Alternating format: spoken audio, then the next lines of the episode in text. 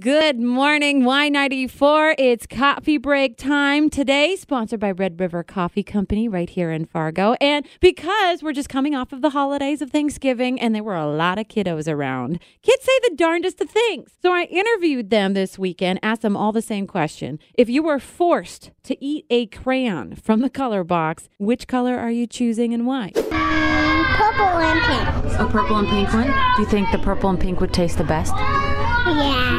What do you think they would taste like? Mm, strawberry. blue. Blue. Yeah. Why do you like blue?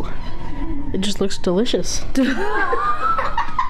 Weirdo. Orange and green. Orange and green. Why are those two colors?